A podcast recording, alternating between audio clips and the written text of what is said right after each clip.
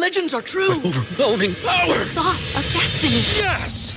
The most legendary sauce has arrived as McDonald's transforms into the anime world of WickDonald's. The greatest flavors unite in all new savory chili McDonald's sauce to make your 10-piece Wick Nuggets, fries, and Sprite ultra powerful. Unlock manga comics with every meal and sit down for a new anime short every week only at WickDonald's. Ba-da-ba-ba-ba, go! At participating McDonald's for a limited time while supplies last. My new book, How Minds Change, is out now, and you can find a link in this episode's show notes right there in your podcast player to the homepage for How Minds Change, where you can find a roundtable video with a group of persuasion experts that I moderated. All those people are featured in the book. You can read a sample chapter, download a discussion guide, sign up for the newsletter, read reviews, and if you scroll to the bottom, you'll find links to all the many many podcasts and YouTube channels I've been appearing on, telling everyone all about it. Oh, oh, yes, there's also a contest. I'm doing a contest to promote the book. The day after this podcast comes out, I'll be announcing it. So look for that on all my social media.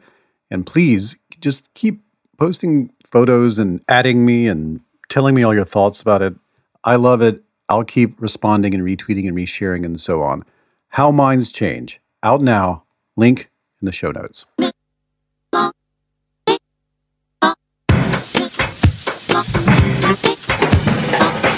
Down into the middle of the party the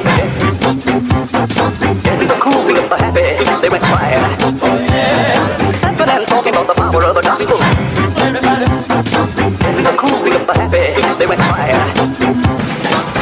Welcome to the You Are Not So Smart podcast, episode 237.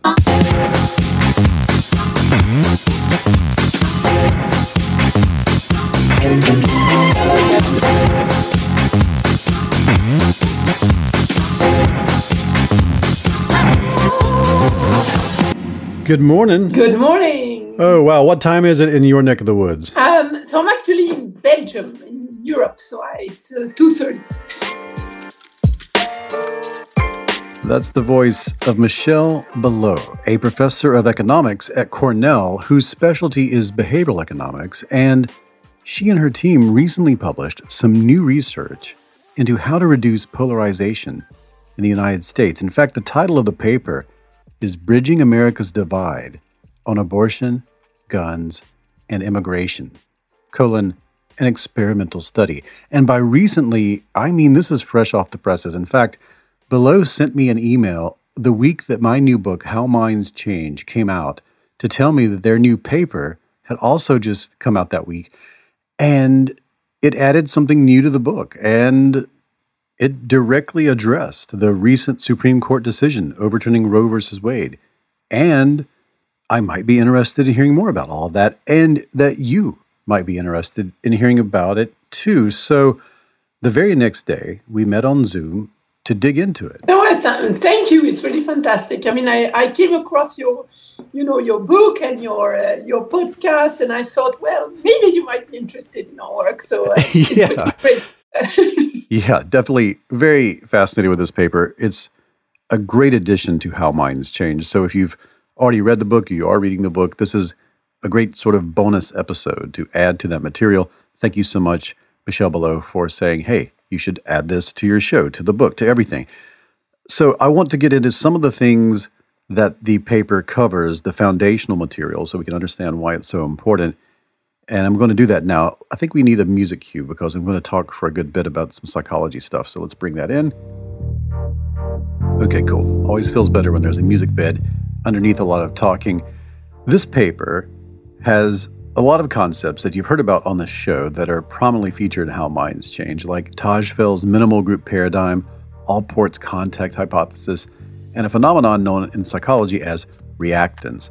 To remind you or introduce you to these ideas, let's start with Tajfel's minimal group paradigm. This, you may recall, comes from the work of Henri Tajfel. Uh, Liliana Mason is the person who brought this into the show on episodes 122, 133, and 209. You can go into deep dives on all this. But here's the idea the minimal group paradigm is a very robust and much replicated finding in psychology. And the finding is that people will form groups over anything, no matter how small, no matter how inconsequential, no matter how neutral. And Tajfel's work showed that it wasn't really the influence of demagogues and despots and autocratic leaders and fascists who very much benefit from the grouping up of people over their anxieties and prejudices. The grouping up takes place as a more of a bottom up process. And there is no minimal thing for this to take place. In his studies, they used dots and paintings and things like that to show that people will just group up over any concept or idea or shared identifier that says, we're an us and we're not of them. And once this happens, all sorts of groupish behavior will emerge that leads to a specific kind of motivated reasoning, a desire to shape the world so that future outcomes favor us more than they favored them, even if those outcomes are less favorable for everyone, even if there's an alternative that would benefit both us and them. If there's any alternative that only benefits us and not them, that's usually the one we go for. Another big idea explored in the paper is Allport's contact hypothesis, a model put forth in his landmark 1954 book, The Nature of Prejudice, which proposed interaction among people who belong to different groups reliably reduces prejudice, but only when that interaction isn't fraught with conflict. There's an idea of something called like true contact, and that's the kind of contact that changes minds but for that contact to take place, certain conditions must be met, and not necessarily in order. Those conditions are members must meet regularly, especially at work, under conditions of equal status. It's the conditions of equal status that matters there. Second, they must share common goals. And if they don't know they have those goals, they should be made aware of those. Third, they must routinely cooperate to meet those goals. Fourth, they must engage in informal interactions. So that's meeting one another outside of mandated or official contexts, like at one another's homes or at public events. And finally, when people are oppressed, the concerns of the oppressed must be recognized and addressed by some sort of authority, especially one that writes laws. And then there's reactance. So, this is something I've talked about a lot on the show. We've explored through many different angles, but never directly just this idea reactance.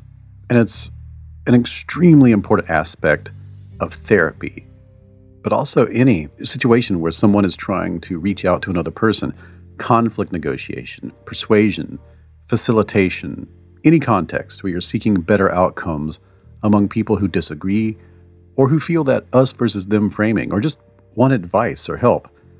Often these situations feature a person who is suggesting something to another person.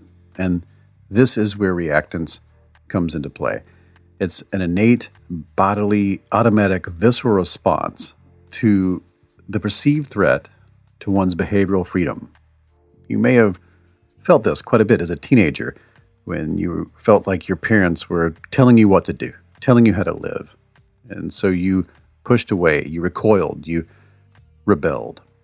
It's the essence of that unhand me, you fools feeling. When we feel that rebellious urge bubbling up inside us, when we get the sense that our agency has been lost or is being reduced in some way.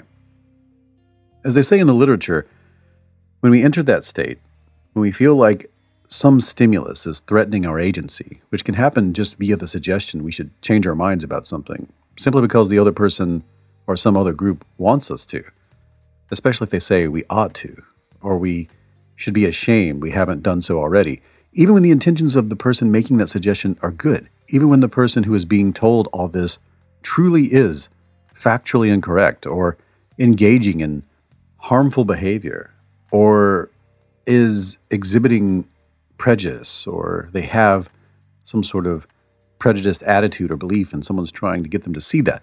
All these opportunities for change just get pushed aside, thrown away, dumped into the ocean because at a level deeper than articulation or argumentation, at some primal foundational level, All of this is getting interpreted, getting translated, getting heard as I don't care what you want or think or feel. You should do this because I want you to do this. That can be interpreted as a threat, and the person whose mind you're trying to change will then become motivationally aroused, as they say in the psychological parlance, to engage in stimulus reducing behavior. In other words, reactance makes people very upset and they will push back.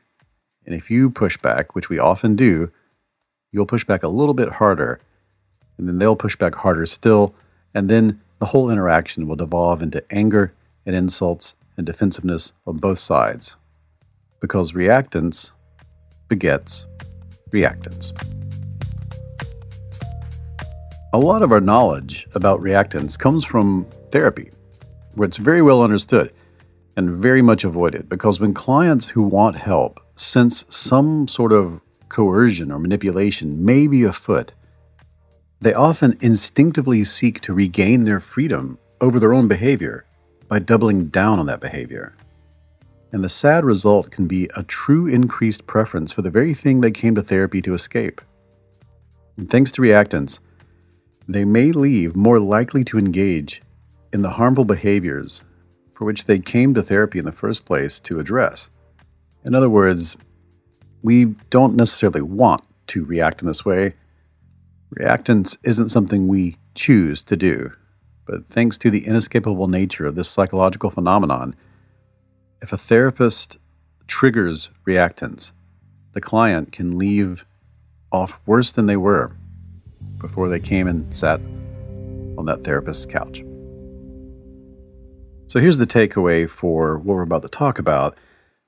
If you are trying to change someone's mind and you generate reactance, you will lose out on the opportunity to change that person's mind. So, with all of this well established, how does this apply to this new research? What does it have to say about all this?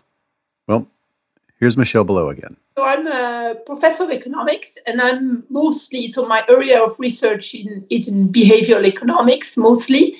Uh, so that means I'm interested in people's behavior, and I'm also, as part of that, part of a, an important determinant of behavior is actually what people believe. Um, and so what they believe about you know what certain paths might mean for them what certain i'm, looking at you know many many things. Like i'm looking at uh, people's people's sort of career paths. I'm looking at uh, dietary choices.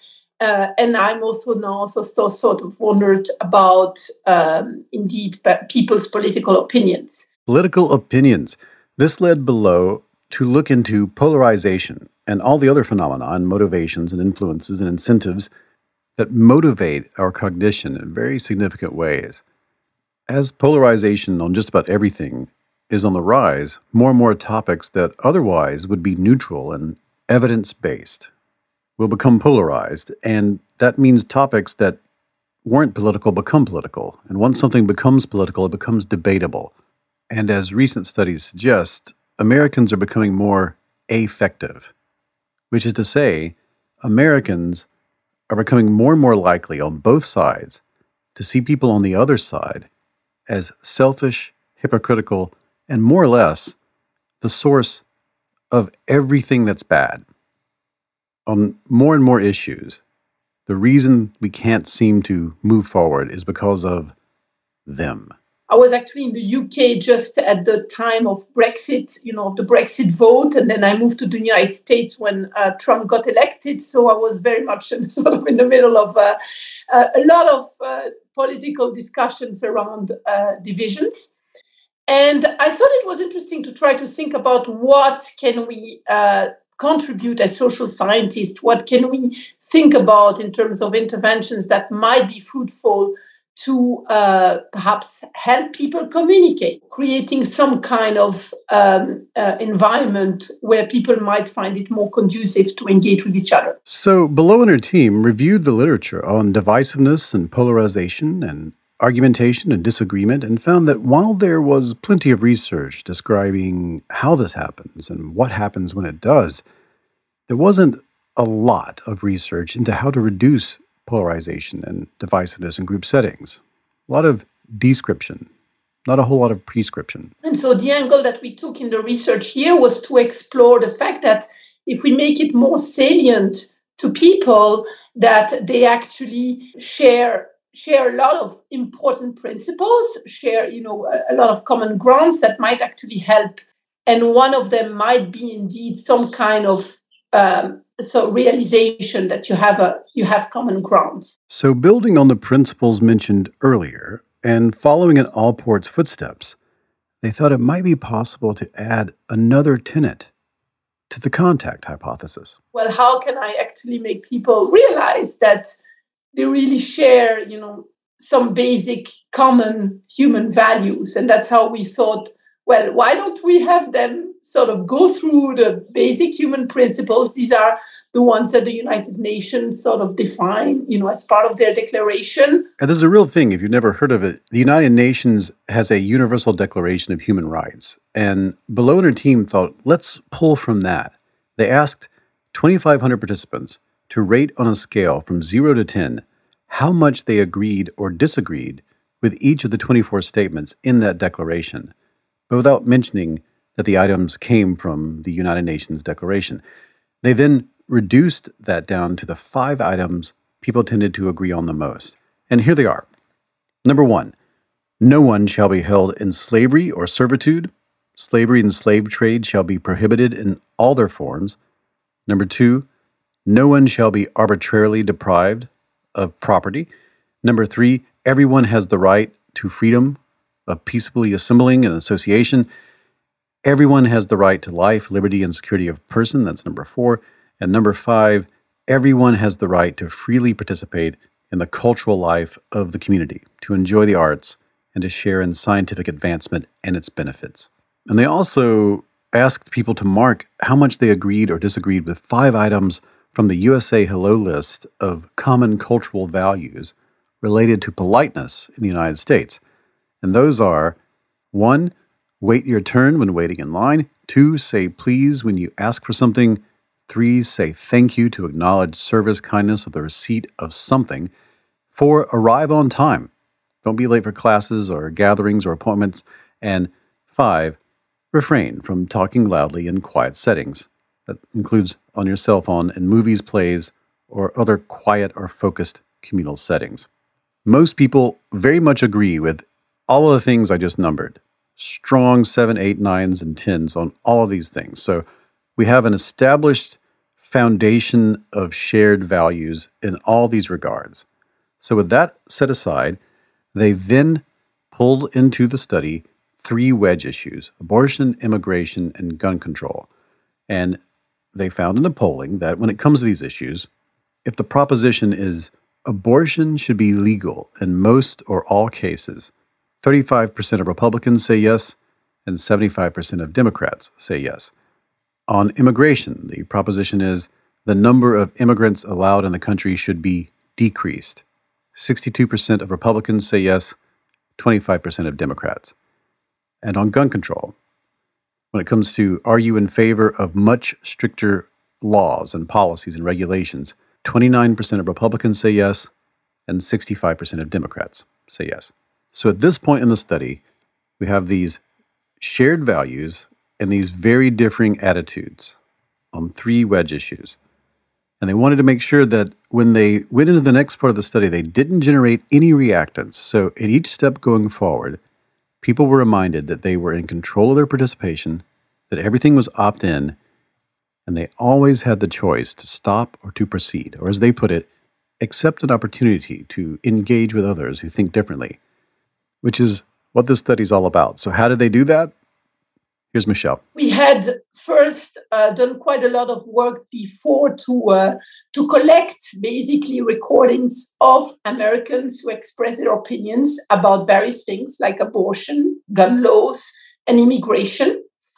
Uh, and we said, well, it seems you have a strong opinion on this. So, um, would you like to actually express your view for someone else to listen? Um, and people were actually really it was a very nice experience actually i was very impressed by how you know people people actually articulated their arguments um, clearly and in a way that was you know we, we did have a, a, a few people who uh, who uploaded a bit weird things, but not that many. and uh, how did you record those uh, those conversations? That's that's that in itself seems like a tremendous undertaking. Yes. So what we decided is to ask people to record something on their phone and then to actually upload it. So we, we of course had to work a lot to make that as user friendly as possible. So uh, so mm-hmm. we had a, a, lot of sort of you know they had to go through uh, multiple stages that were telling them step by step how they should do that. Uh, but you know nowadays with the technologies we have, everybody knows how to record either a video or something on their phone, and then they could upload it. So here's the idea. First, thousands of Americans record their views on immigration, abortion, and gun control. Then, thousands of Americans are given the opportunity to listen to those recordings of other Americans expressing their views on those topics. And much to the scientists' surprise, more than two thirds of people said they would love to hear those views. Then, they identified the core values that all these people shared, and then the group was randomly divided. Half were shown those results. They learned that they shared those core values, those common views on human rights and social etiquette. Then, in both groups, each person could click a button to listen to someone expressing opposing views on those three wedge issues abortion, gun control, immigration. And if they wished to continue, they could click the button again and again, and they could stop anytime. And then, when they felt like they were done, people of both groups were asked a second time to express their views and whether or not they had changed their minds in any way. And so, what did they find? All that after this break. Thank you.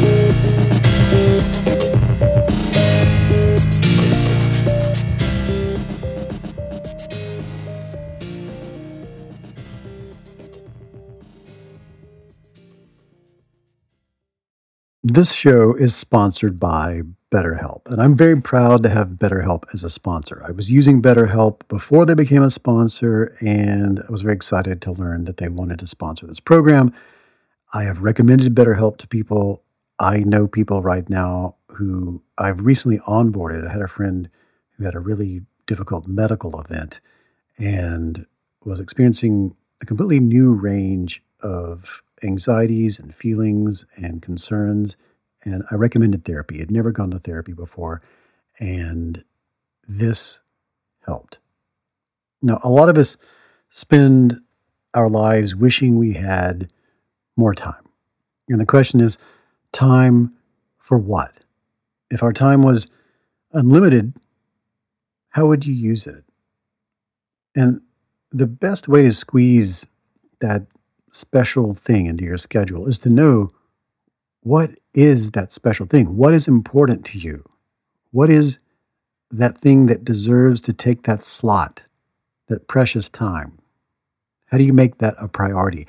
Therapy can help you find what matters to you so you can do more of it. And if you're thinking of starting therapy, I really recommend giving BetterHelp a try. It's entirely online, it's designed to be convenient, flexible, suited to your schedule. Just fill out a brief questionnaire and you will get matched with a licensed therapist and you can switch therapists at any time for no additional charge. You can do that several times and really lock in with a therapist that is able to generate with you that dynamic that's so important. I believe you should be in therapy. I believe everyone should be in therapy for a period of time at least in their lives to sort this out. What's important to you? How do you make it work? And you can learn to make time for what makes you happy with BetterHelp. Visit betterhelp.com slash Y-A-N-S-S today to get 10% off your first month. That's betterhelp.com slash Y-A-N-S-S. So you want to make better decisions and you have a business. You have a business and you want to make better decisions in that business. You need some sort of key performance indicators, a system for measuring what you're up to, what you're doing, measurable values that demonstrate how effectively your company is achieving your key business objectives. That's a KPI.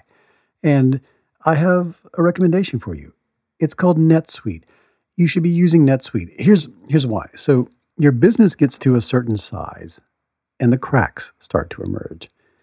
Every business that's doing well, even if it's just starting to kind of do well, it'll start to form some fissures here and there.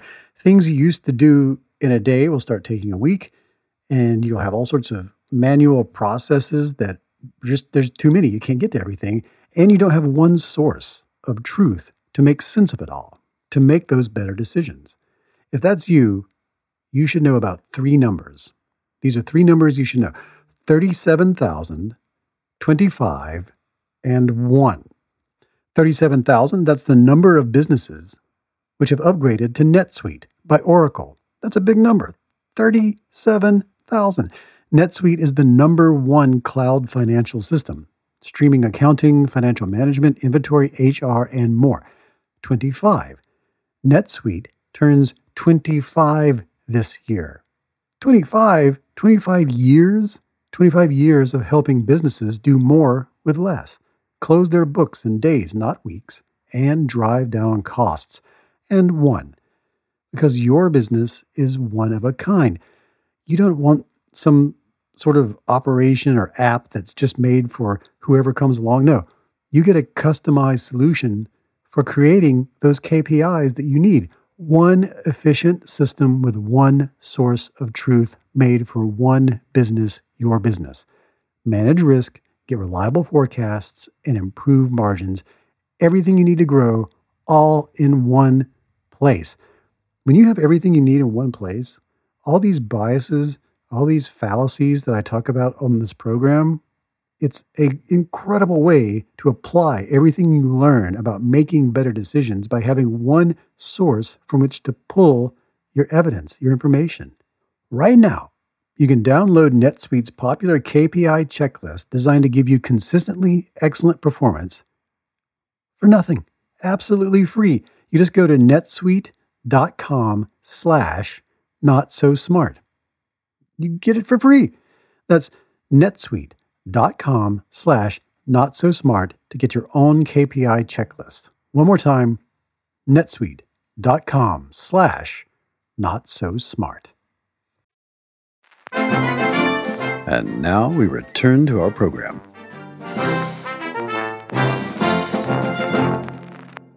Before we get into the results of the study, I want to play this little bit of audio here that is from my conversation with Michelle Belot, the lead researcher on this new study. This part of the conversation, I was asking her about reactance because I'm, of course, obsessed with this of late. And I just wanted to know what she thought about the very idea that they were trying to avoid that and the idea itself, reactance. So here's that. It's intuitively it makes sense, but in the actual pattern that is described in the literature, the Brehm literature, is the uh, uh, a person senses that their freedom is is being reduced or threatened, and you know freedom can mean all sorts of things, and they may already have that taking place in their life in some other way. Um, they may have they may have an underlying sense that their freedom is already under threat from other sources or other situations or or histories they've had with that person they're interacting with or on this topic. They're they're expecting it, so they're already starting to feel a little bit of what they call motivational arousal, which is such a great psychological term. Uh, their emotions are getting stronger in the direction that motivates a person to not receive that stimulus anymore. The stimulus that says, I feel my freedom is under threat. And one way to do that is say, I don't want to talk to you anymore. That's one way to stop receiving that stimulus. Another way is to push back in a way that says, get out of here, go away from me. I w- then I will no longer receive the stimulus. Um, another way is just argue really strongly with the person so they stop saying the things that make you feel like your freedom is under it. So there's all these things that you, you, it's it's such a stepwise algorithm. Stimulus source, then reactance comes out of this motivation to reduce the input, and then it just kind of stops there because if the input goes away, then the algorithm stops It has no need to perform. But if it remains, then you engage again and you get into these loops. I find that one of the most compelling things you say in the paper is that very it's very simple. People are more open to changing their views if they feel they are choosing whether or not to engage or to continue the, the conversation. And it's one of the most strangely, and I, I, can tell you this from lots of experiences talking about this with people and doing workshops and things. It's one of those things that, yeah, that makes sense when somebody tells it to you, but it's really difficult in the subjective experience to not engage in the kind of behavior that will cause a person to push away from you. And it's hard to flip the bit in your head to say, I need to constantly make it aware to the other party that they're in control of this. They mm-hmm. they're choosing to engage, mm-hmm. they're choosing to continue, they're choosing to entertain my ideas and so on. Anyway, I just wanted to throw that out there and see what your thoughts are on that, on just that one particular thing, reactance. Yes, so I, I, completely agree. And actually, throughout the research I do across different domains, it's something that I, I think is coming back really in many different domains. So, in the domain of ideas, exchange of ideas is very strong. In the domain of diet, if you start, you know, telling people what they should eat or not eat, it uh, tends to generate, you know, trigger some some reactance. Uh, we've also done work with um, uh, job seekers where we ask them to actually consider different occupations than the ones they are uh, used to. And we usually try to do that in a way of saying look these are possible options you know nothing you don't this is just you know recommendations. Um, and that tends to pass a lot better than if you actually try to indeed um, be paternalistic really. Uh, so this is a little bit uh, i think the issues is that in social sciences we have lots of ideas of how one, one might actually be, be recommending things to people but we don't think as much about how to recommend and i think it is quite uh, quite key. Um, yeah so this is sort of my uh, i agree that this idea we were actually really interested in studying this willingness to engage in this context because in many many experiments in many studies that test the contact hypothesis they basically more or less force the contact onto people. We are going to mix you up with other people and we are going to mix but at the end people still choose of course. They choose whether they listen they choose whether right. they are interested in talking to the, the people they are supposed to be talking to so oh, this element of choice we thought was very interesting, and we were amazed. I mean, I had never expected this, and so maybe this is the the also the a little bit an optimistic uh, uh, finding here is that uh, we find that the large majority of people is in fact willing to listen in that context. I could tell in the in your paper how much this lit some optimism within, within it is it's a testament to how pessimistic and cynical we've become across the board. It at all different cultures, all different, every different country, everywhere we go, we're like, I, I don't, but thanks to the internet being a place where we do a lot of our interacting, like, what's the point? Nobody wants to, well, nobody will listen to me. And, and, you know, reactance is also part of that. Like, I want you to listen to, like, I want to be heard. Uh, it's, it's very important. There's no, how can we ever do anything if you don't know what I'm thinking and feeling or why I'm thinking and feeling something? I, I'm looking at my notes here again. The, you found that more than two thirds of, of the your participants were willing to listen to a view opposite to theirs. This eagerness to hear what other people have to say, to hear, a, a, a clear statement of where they're coming from and the curiosity that comes part of that, that is really amazing. I, I also was like, oh, two thirds. Wow. That's, that's wild. Exactly. And actually we, this is why we were also interested whether the, the treatments we were implementing, so uh, making people aware that they share common grounds might actually raise this. And we don't find that actually. We don't find much effect on that.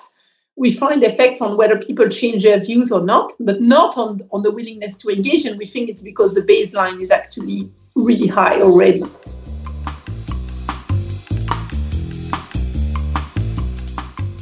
Those are all my big interrupt you tangents. Please, uh, so all that being said, Tell me about the work and what you found.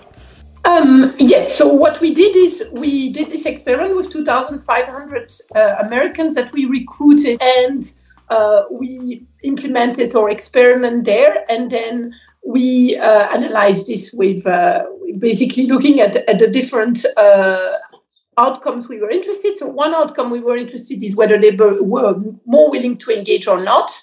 And then the other uh, outcome we were interested in is how their views change, of course.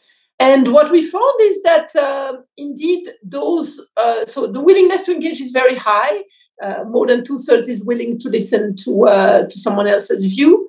The treatment itself doesn't affect the willingness to engage, but it does affect how far you are from five on the scale from zero to ten, particularly on the topic of abortion and immigration.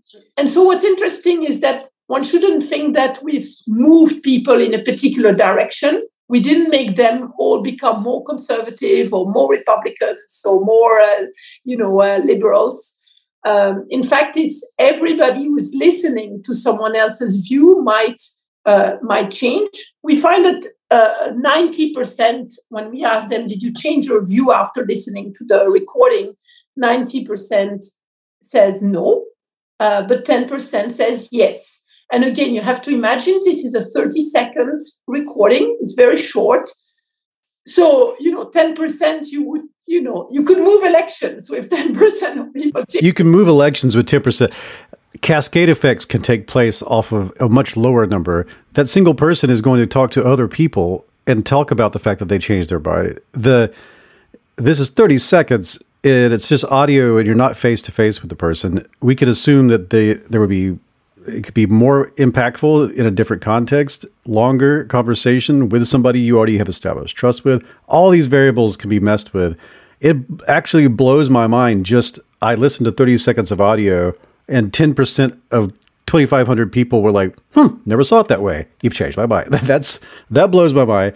And also, this other thing you're talking about, people moving away from the poles and toward the ambivalence spot in the attitude is really fascinating to me, which is something you saw even more of. Am I right? Exactly. So what we see is that is the people who are who started at the extreme are actually in the treated groups going more towards the center.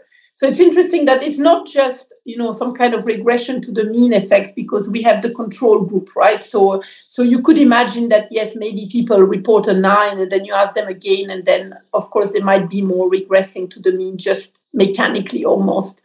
But that's not what we find. So it's really relative to the control group who is also asked that questions, the ones who are asked about uh, who are sort of aware that the other person is sharing really basic principles with them is then moving more towards that person, moving moving more towards the center.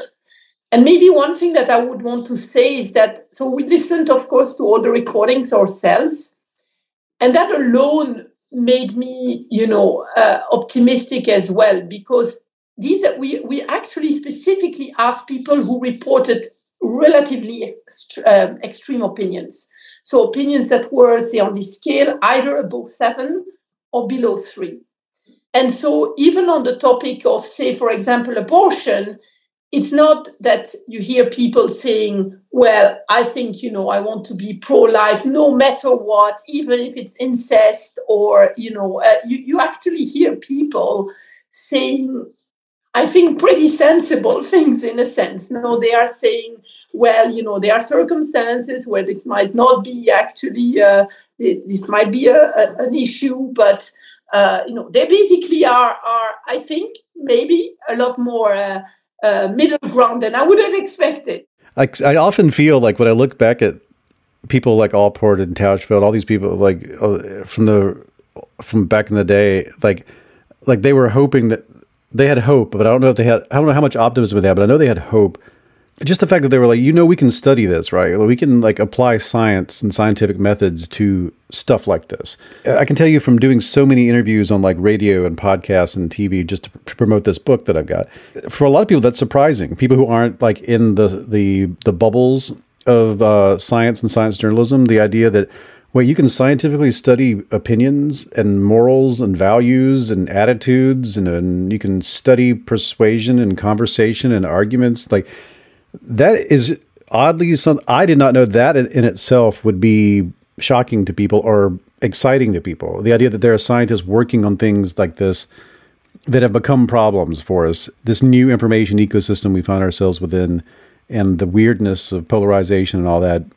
There's just been a there's a real sense among in a lot among a lot of people that well that's just how life is and it's kind of weird and and and the idea that there are scientists who study stuff like that and the things that the evidence they produce can be applied to the overarching problems of how we deal with our problems themselves through conversation, debate, deliberation, politics, and so on is something that has stunned a lot of people. I, I, I'm very eager to tell people about your research, just to keep adding to that, put another log on that fire of, oh, I can be, I can be optimistic. I find that really compelling. Yes, and one one other thing that I would want to say, and this is again coming from, you know, uh, it's it's not me who is is claiming this, but there are a number of uh, social scientists and psychologists at the moment who are also pointing at the fact that, of course, you know, the media is um, is talking about things that are you know interesting in a way no? And what are the things that are interesting are the things where we don't necessarily agree on. There seems to be some interesting debate to be uh,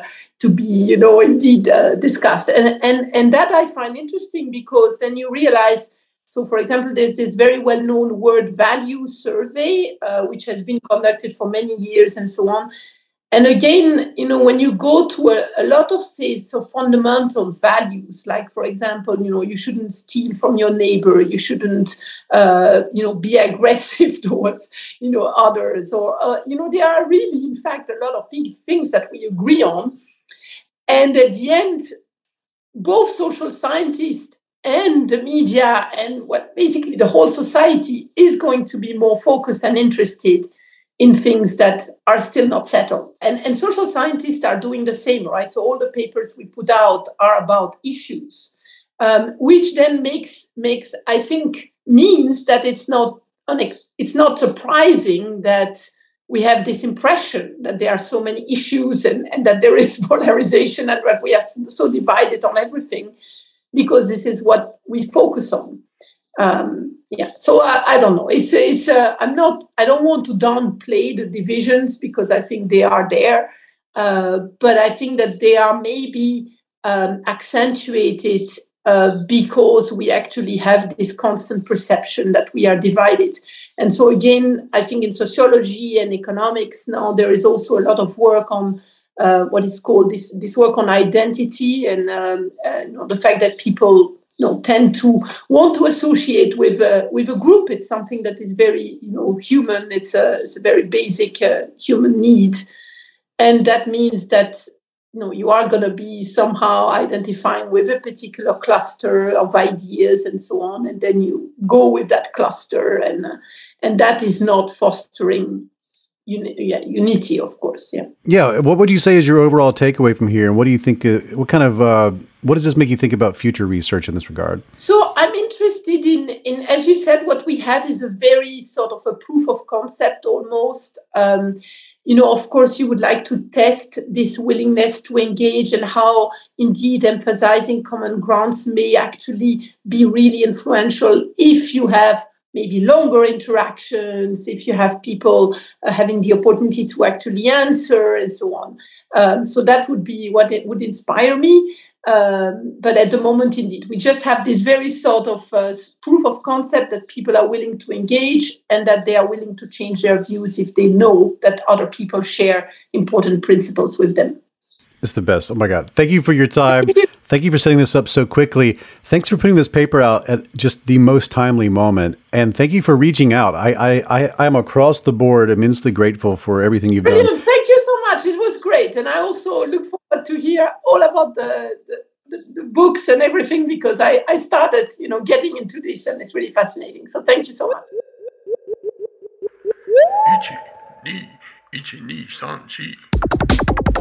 That is it for this episode of the You Are Not So Smart podcast. You can find Michele Belot at B E L O T M I C H E L E on Twitter at B E L O T M I C H E L E. For links to everything that we talked about, including that research paper, head to youarenotsosmart.com. There's a link in the show notes inside your podcast player straight to all that. And you can also find a link to the homepage for How Minds Change with all the podcasts and other places I've been appearing and giving interviews and so on. Just scroll to the bottom of that page. And you'll find a link to my new newsletter, which I'll be posting to this week and from here on out. And for all the past episodes, go to Stitcher, SoundCloud, iTunes, Omny, Spotify, Audible, Amazon, or youarenotsosmart.com. Follow me on Twitter at David McRaney. Follow the show at Not Smart Blog. Also, we're on Facebook slash You Are Not So Smart. And if you would like to support this operation, help make it better, help pay for transcription and other features, go to patreon.com slash You Are Not So Smart. Pitching in at any amount gets you this show ad free. But the higher amounts, you can get posters and t-shirts and signed books and other stuff. The opening music, that's Clash by Caravan Palace. This music is Banjo Apocalypse. And if you really, really want to support the show, the easiest thing you can do, and probably the best thing, is just tell people about it. Tell everybody you know about the show. Talk about it on social media. Share episodes that meant something to you. And check back in about two weeks for a fresh, new episode.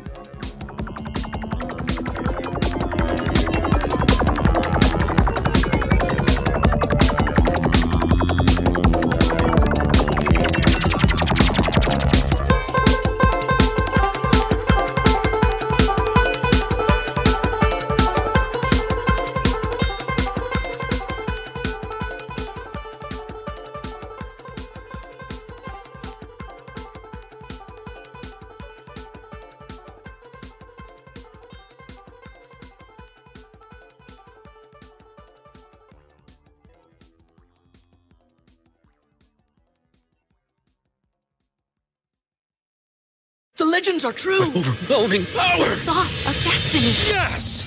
The most legendary sauce has arrived as McDonald's transforms into the anime world of WickDonald's. The greatest flavors unite in all new savory chili McDonald's sauce to make your 10-piece Wick Nuggets, fries, and Sprite ultra powerful. Unlock manga comics with every meal and sit down for a new anime short every week only at WickDonald's. Ba-da-ba-ba-ba, go! At participating McDonald's for a limited time while supplies last.